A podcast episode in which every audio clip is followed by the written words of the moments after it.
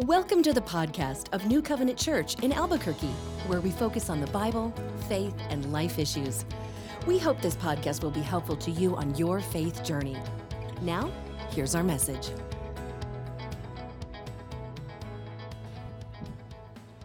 So, do you believe in the power of love?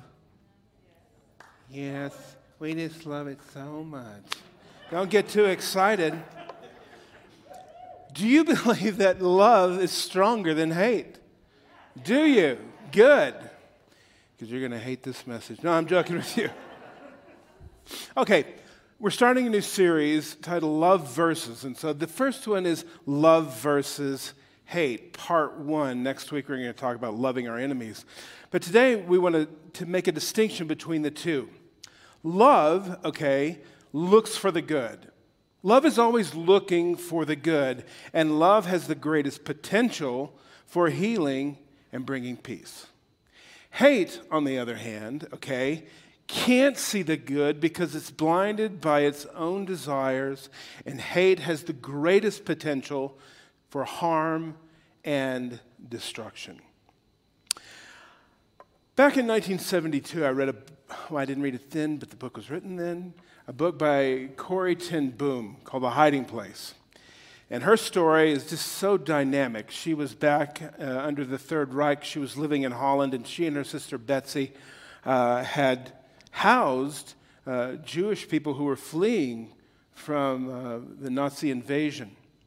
And so they were captured, and she and her sister were put into this concentration camp, and they lived through horrors. And her sister eventually died of disease and malnutrition. It was very tragic for her. They had both suffered so much torture. Uh, but after the war was over, she began to go and speak about the love of Jesus and how God could heal uh, through any situation. And so she relates a story that I, I kind of want to bring into this uh, talk, this conversation that we're going to be having over the next week or few weeks or so on love, that she, she couches it in a way that I think is just perfect. I'll, I'll start by reading a little bit. She said, I was in a church in Munich and I saw him, a balding, heavy set man in gray overcoat and a brown felt hat clutched between his hands. People were filing out of the basement room where I had just spoken, moving along the rows of wooden chairs to the door in the rear. It was 1947. I had come from Holland to de- had come from Holland to defeat Germany with the message that God forgives. It was the truth they needed to hear, most to hear in that bitter, bombed out land. I gave them my favorite mental pictures. Maybe because the sea is never far from a Hollander's mind. Uh, I like to think that that's where all the things that have been forgiven, all of my sins were thrown in. I said, when we confess our sins, God casts them into the deepest ocean, gone forever. The solemn faces stared back at me, not quite daring to believe there were never questions after a talk in Germany in 1947. People stood up in silence, and in silence collected their wraps, and in silence left the room. And it was then when I saw him working his way against the others toward me. You see, she saw someone that she hadn't seen in a very long time. Here was a man who was one of her guards, captors, at a concentration camp that she and her sister were in. This man was cruel. He would torture. She was reminded of his face and his sneers and his laughing as they would pile all of their mess of clothes in one place and all the women go into the shower and to be mocked, ridiculed, and abused. There he was, right in front of her. And she didn't know exactly what, he was, what was going to happen. She had been telling everyone about the good news of God's forgiveness, but all of a sudden, man, it was there for her, a real time moment, okay? It was interesting. So, here's, here's what happens. Now, he was in front of me, and he thrust his hand out. He said, A fine message, Fraulein. How good it is to know that you say, All of our sins are at the bottom of the sea. And I, who had spoken so glibly on forgiveness, fumbled in my pockets rather than to take his hand. He would not remember me, of course. How could he remember me, one among thousands of women? But I remembered him and his leather crop swinging from his belt. It was the first time since my release I had faced any of my captors, and my blood seemed to freeze. You mentioned Ravensbrück. In your talk, he said, I was a guard there. Now, no, he did not remember me, but since that time, he went on, I have become a Christian. I know God has forgiven me for that cruel things I did, but I would like to hear it from your lips as well. Fraulein, against the hand, again, the hand comes out, Will you forgive me? I stood there. Oh, I who sins every day had been forgiven, but I could not. Betsy, my sister, had died in that place. Could he erase her slow, terrible death simply by the asking? That's a tough spot. You see, we can talk about love, we can talk about hate, and it can be very ethereal, it can be very theoretical, very conceptual, but when the war between love and hate is never so powerful as when it arrives on your doorstep, right? Your doorstep. In these moments, it crystallizes our resolve to choose love or to be or give in to hate. We're, we're, we're at a moment where we realize I have to choose love or I give in to hate. Love will bring personal freedom to anyone that will cling to it with forgiveness. Hate imprisons us to further cruelty. That is to say, that if you don't choose love in a situation like this, that means that you're choosing to further submit yourself into the cruelty that had been foisted upon you. You get that? And so she was at a crossroads, and we'll pick up with her at the end of the sermon. Here's the key Love looks for the good. Love has the greatest potential, okay, for healing and for peace. Hate cannot see the good because it's blind. Hate has the greatest potential for harm and destruction. Lord, as we consider this topic this morning, we understand our limitations, and you understand our limitations even more. But Lord, in a, in a trying time that we're living where it seems like there's so much division and so many reasons, Lord, to disagree, to gather into sides, into groups against each other. Lord, that you would help us to understand this principle of love and how powerful it is, and to believe in it, to live it, and to depend upon that love to change a world that desperately needs it. In Jesus' name, and all God's people said, Amen. Awesome. All right. Before we get into all of this, I just want to say we have a pressing issue that I feel that we have to deal with that's very, very important. And that is in the early chapter of the book of Matthew, Jesus says some stuff that to me this week it just crushed in on my mind and weighed in so much so I realized that what he's saying here in this passage is not just some nice Christian things that, that people like to cut out and put on as a, a, placeholder in your um, Bible or send to a friend. This is a manifesto from Jesus about his ethics and especially his kingdom ethics and what he wants in his kingdom and the people that he wants in his kingdom. Okay? There is a choice. Matthew chapter 5, verse 13, we have as what, I mean, verse 3, we have what is known as the Beatitudes, right? And it seems really beautiful. Blessed are those, how happy. Let me read this to you. Blessed are the poor in spirit, for theirs is the kingdom of heaven. Blessed are those who mourn, okay? For they will be comforted. Blessed are the meek, for they will inherit the earth. Blessed are those who hunger and thirst for righteousness, for they will be filled. Blessed are how happy are the merciful, for they will be shown mercy. Blessed are the poor in heart, for they will see God. Blessed are the peacemakers, for they will be called the children of God. Blessed are those who are persecuted because of righteousness, for theirs is the kingdom of heaven. Do you get what's going on in this passage?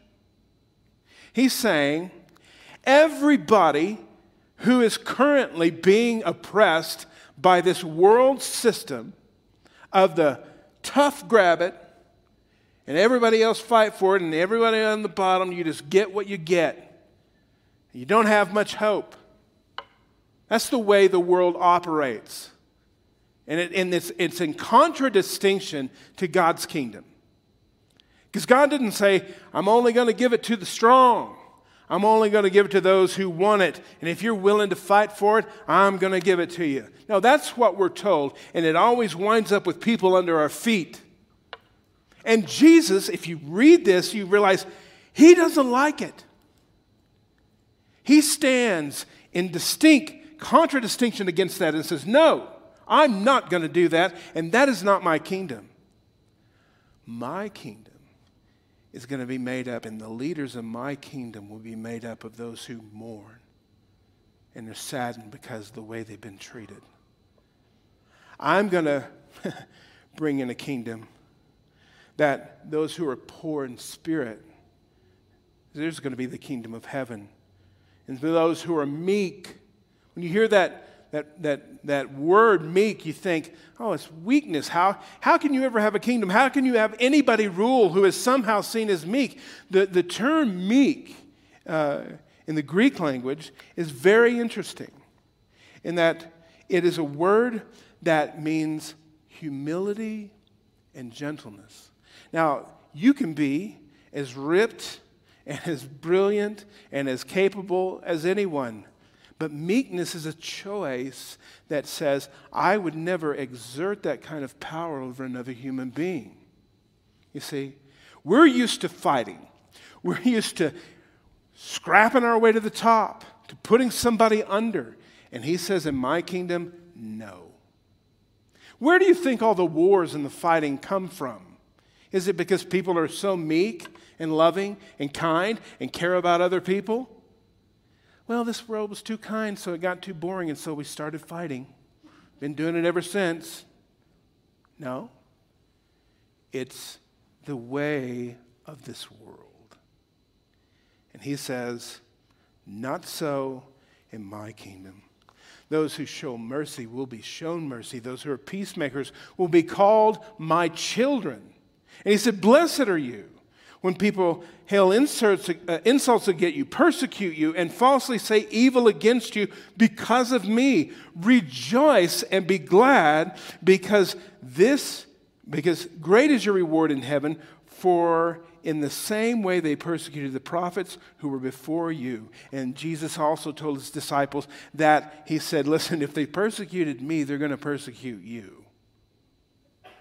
What'd you do wrong, Jesus? I just told the truth. People don't like that. You see, there is a world system in play now that God is versus. And, and this world system lifts up hatred. We like to say, oh, we're not supposed to be people of hate, or that's a hate, whatever. Listen, people wrap up their junk in new names, but it's the same junk. Okay? Anybody say amen to that? All right. That's pretty good. I do that more often. All right. Now, hatred is something that God is against, and it is something that is diabolical, and it's something that can fuel destruction and the tearing down of lives in this world. Listen, it's a very destructive nature, and it goes against Jesus and his kingdom of love. Now, when we think of love, we often think of just kind of soft terms. Yeah, you know, you're supposed to love people. That's what the Bible says. And, you know, Jesus wants us to love each other. And, you know, if, if that's the way you think about it, you have no respect for the love of God. We're told in 1 John, he says that in a literal translation of the, of the Greek is, as to his absolute essence, God is love. As to his absolute essence, that's who he is. And so, if he's going to turn things around, if he's going to change things, he's going to do it with love. Not by nice little soft things, but by seeing that everyone is made in the imago Dei, the image of God. And if I love other people, that means I have to love them when they're messed up. I have to love them and try to help them and to redeem them and to get them out of that. For some reason, hatred or something has got a hold of their mind and it's at making them act contrary to the way that God wants us to be. And that's how love becomes very much more powerful than we would ever expect. Okay? The word that's used in the New Testament for hatred is misio. And it means a strong dislike with the implication of aversion and hostility to hate, to detest. To hate is especially, is used especially of malicious and unjustified feelings toward others, whether toward the innocent or by mutual animosity. So, you could come by hate, honestly. Somebody could do something so dirty, rotten. And I heard a lot of stories in between service uh, of, of folks who had just had tragedies and people had done the most horrible things to them. And they could come by hate honestly. But hate isn't satisfied with that, is it? It's not, it's not satisfied with that. And I'm not saying that's the right thing to do. But it also, it seeks to bring others into its misery. so we can be influenced by friends. Did you hear about so and so? No. I hate him. Oh, really? Well, we're friends. I'll hate him too. or maybe your culture. Those people over there, uh, let's hate them. Well, we don't understand them. All the more reason to hate them, you know. Hatred is been on destruction and revenge, okay? And it's always, if not always, just in re- recruitment mode. You see? This is what the scripture says. 1 John chapter 2. But anyone who hates his brother or sister is in darkness and walks around in darkness, they do not know where they're going because the darkness has blinded them. Okay? That means so, so hatred blinds. We're not able to see correctly. It distorts our vision. Okay? Look, look what it says in chapter 3 of 1 John. Anyone who hates his brother or sister is a murderer. And you do not know, well, excuse me, and you know that no murderer has eternal life res- residing in them. But then it even gets worse. Chapter 4, verse 20, he says, Whoever claims to love God yet hates his brother or sister is a liar. For whoever does not love his brother or sister whom they have seen cannot love God whom they have not seen. Okay?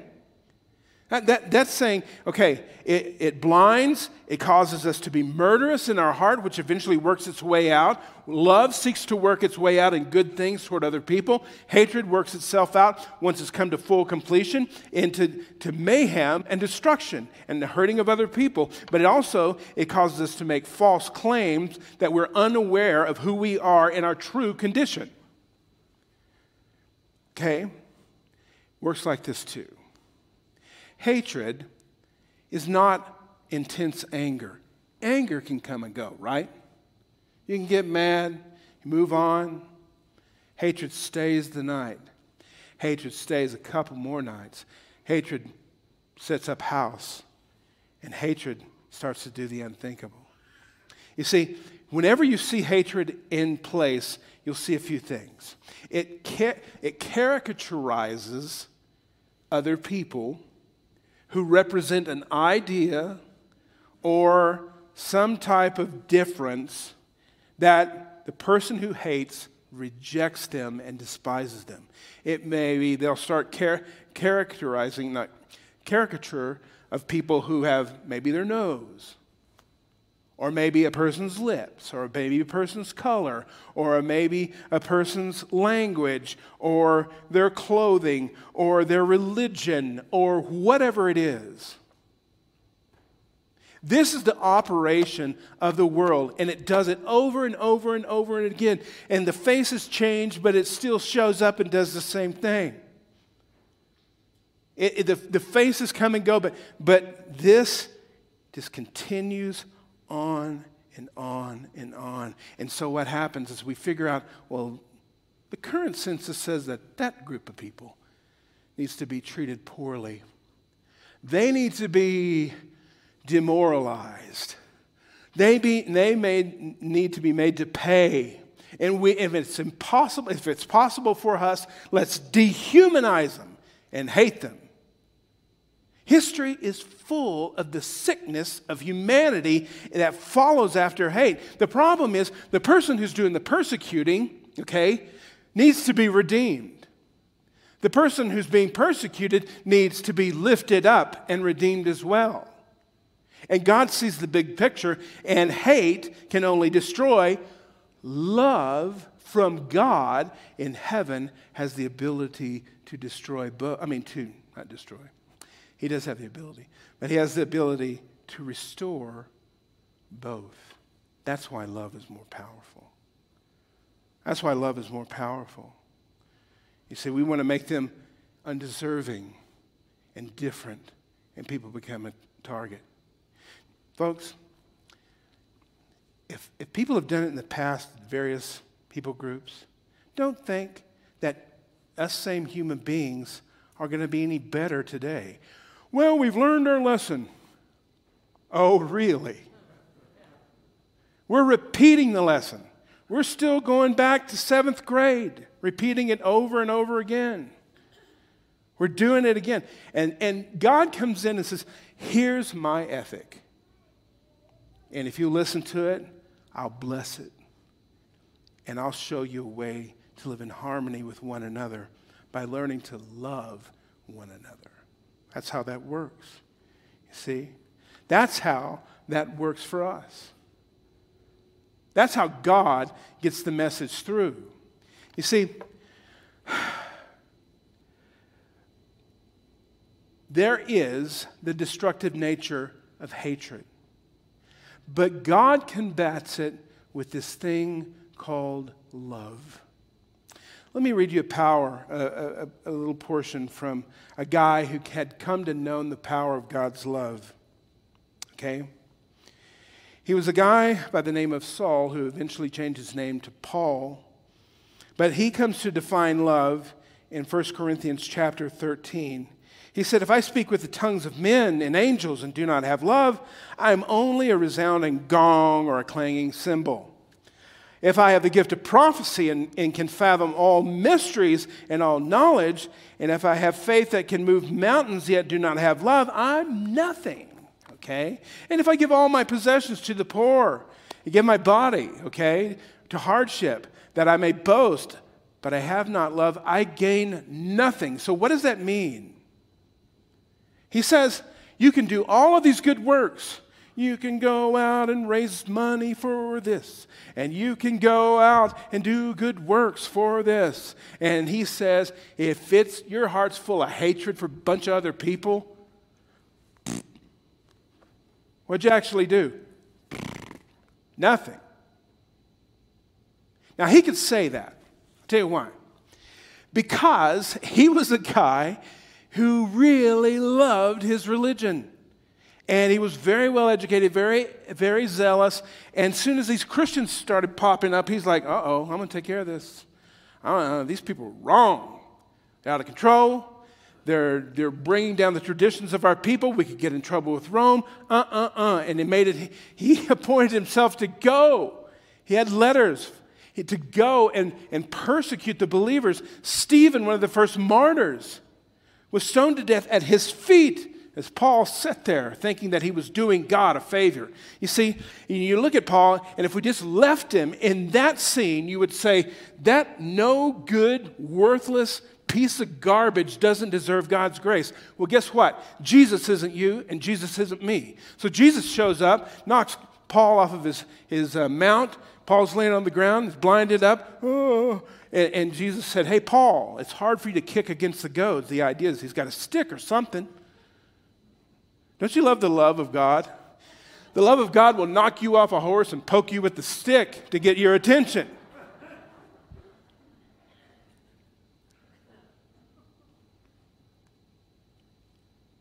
But what happened?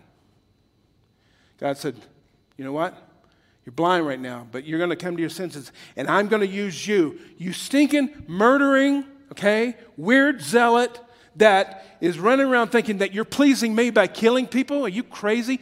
I'm going to ha- send you around the world and you're going to bear my name, and many people will come to me, and you're going to be persecuted for the faith. See you later. And so, Paul, this murderous, hate filled jerk, became one of the greatest people in world history because Jesus himself poured his love out on him. Love is stronger, love is greater. So, he gives us a definition. He says, Love is patient. Love is kind. It doesn't envy. It doesn't boast. It's not proud. It doesn't dishonor other people. It's not self seeking.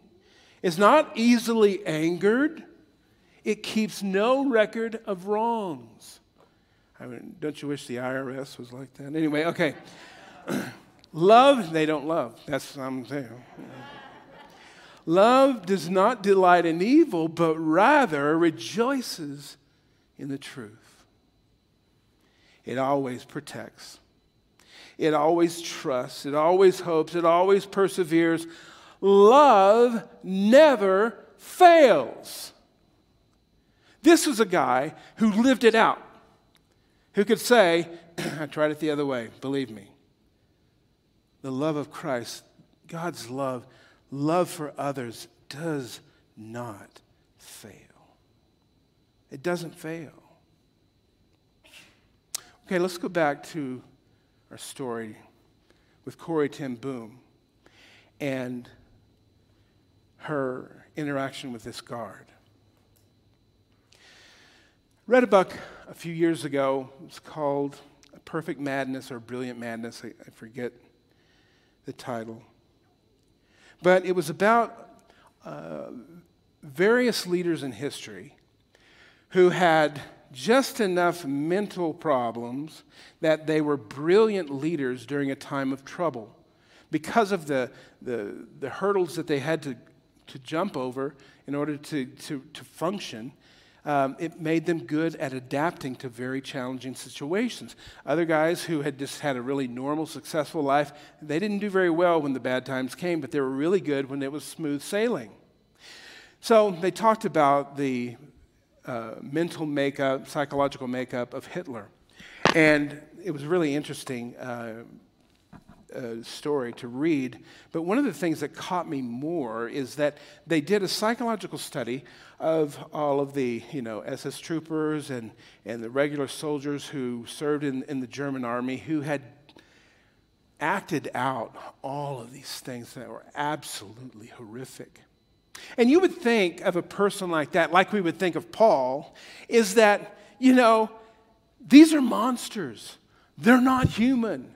They're godless. They're worthless. They have some type of seed within them that's made them just completely an animal. But we'd be wrong. Most of these soldiers that enacted all of the, the terrible things had the same psychological makeup of a state trooper. Now, I'm not saying don't trust the state trooper. I mean, it's not meant to make you afraid of state troopers, but they were just people carrying out their thing. That's why love can look in, and God says, let's look in and let's see who we can redeem here. Let's see who we can redeem because evil has taken over someone and now they're doing evil to someone else. That's the chain. That's how it works. That's how it always goes down. Evil and hatred take over. They start doing evil and hateful things to other people. Revenge moves on. You just keep adding to the mix, adding to the mix, and it doesn't stop. It only stops when real love steps in and then things change. And we have to be the people who are brave enough to believe in the change and to live it out and to be persecuted for it. Jesus didn't say, just love people and uh, you get a Cadillac. He says, they hated me, they're going to hate you too. They persecuted me, they're going to persecute you too. But this love thing that he has is worth it. It's worth it. It's the kind of thing that you can fall asleep at night because you know that what you've been doing is pleasing to God and it makes a difference. Okay, back to Corrie ten Boom. She said, It could not have been many seconds that he stood there, hand held out, but to me it seemed like hours as I wrestled with the most difficult thing I ever had to do. For I had to do it. I knew that. The message that God forgives has a prior condition that we forgive those who have injured us. If you don't forgive men their trespasses, Jesus said, neither will your Father in heaven forgive you your trespasses.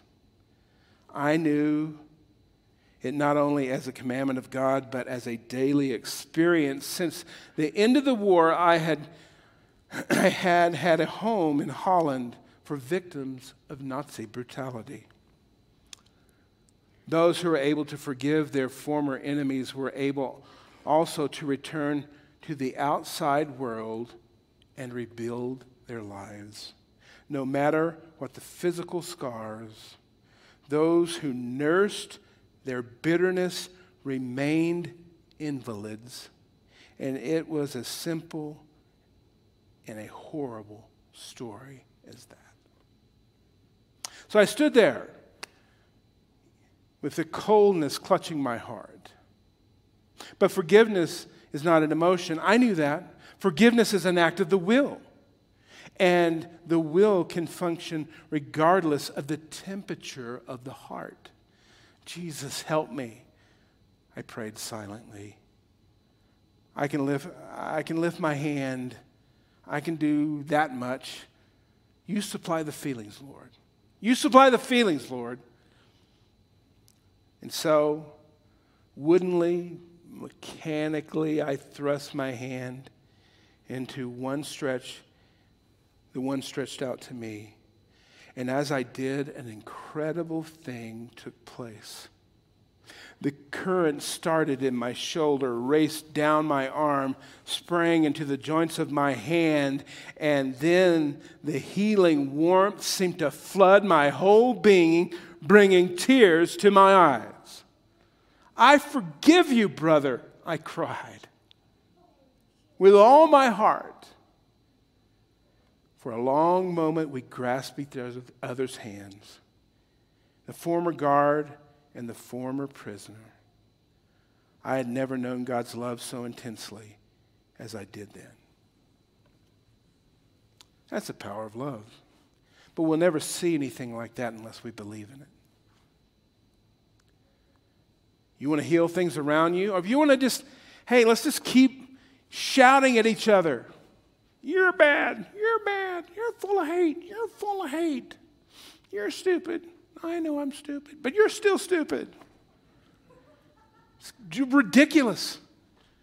We need people sticking their hand out and going, you know what, you want to finish this and let's work for something good? You want to honor God? And, and I'm telling you, maybe you're here you, or you're watching and you say, I don't believe in all that Christian stuff. Let me just tell you something. If you can learn to love like this, it will make your life better. Jesus will make it epic.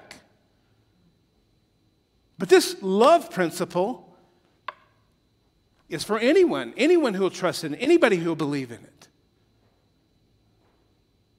We're either going to choose this or we're going to choose the same old garbage that we just been doing all along. This is the way it is. We hate, we hate, we kill, we murder, we destroy, we put people under our thumb. We rise up, we fall down. Others rise up, we press them down.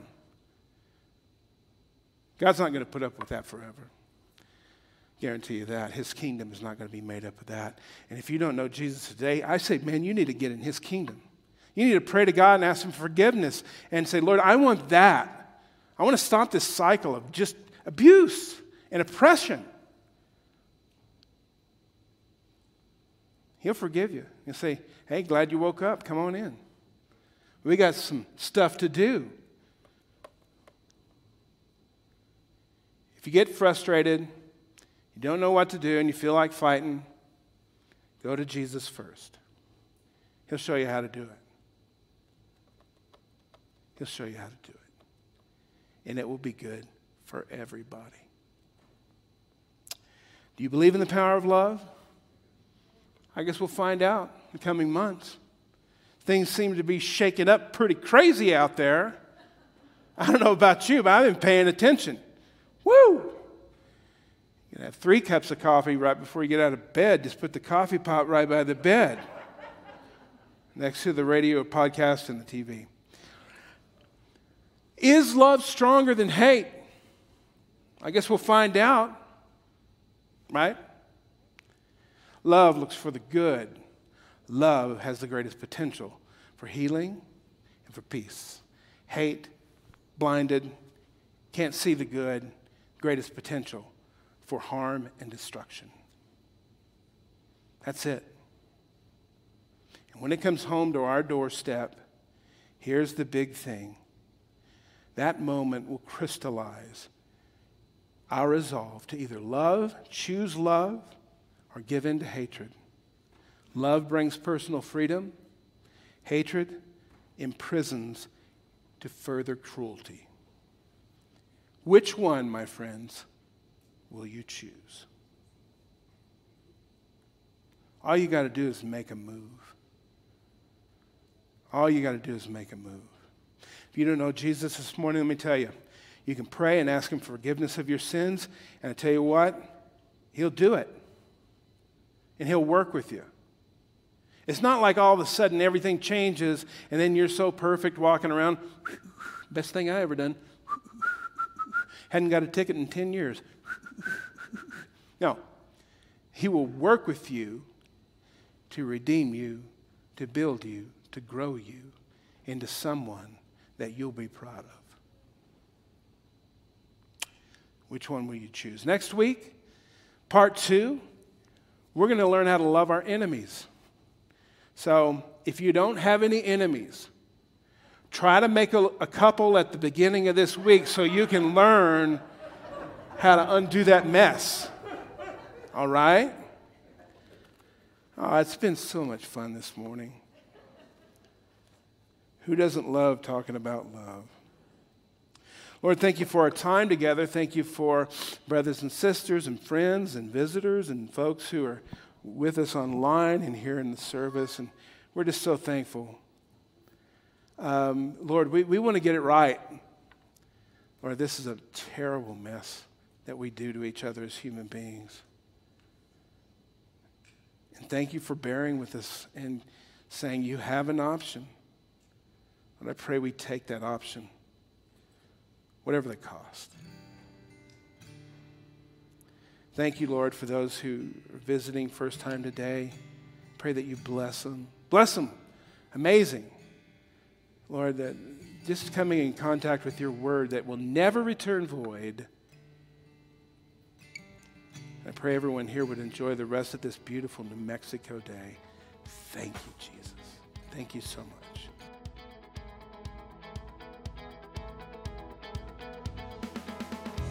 This concludes today's message. We thank you so much for listening. We'd love for you to connect with us. You can do that at our website, nccabq.org. From there, you can submit any questions, feedback, and your prayer requests. nccabq.org is also where you can learn more about New Covenant Church. subscribe to our podcast and newsletters, browse our online message archive, and even tune in and watch the stream of each weekly message. We hope you'll join us. So, until next time, may the Lord bless you and keep you. May God smile on you and gift you. May God look you full in the face and make you prosper. Have a great week.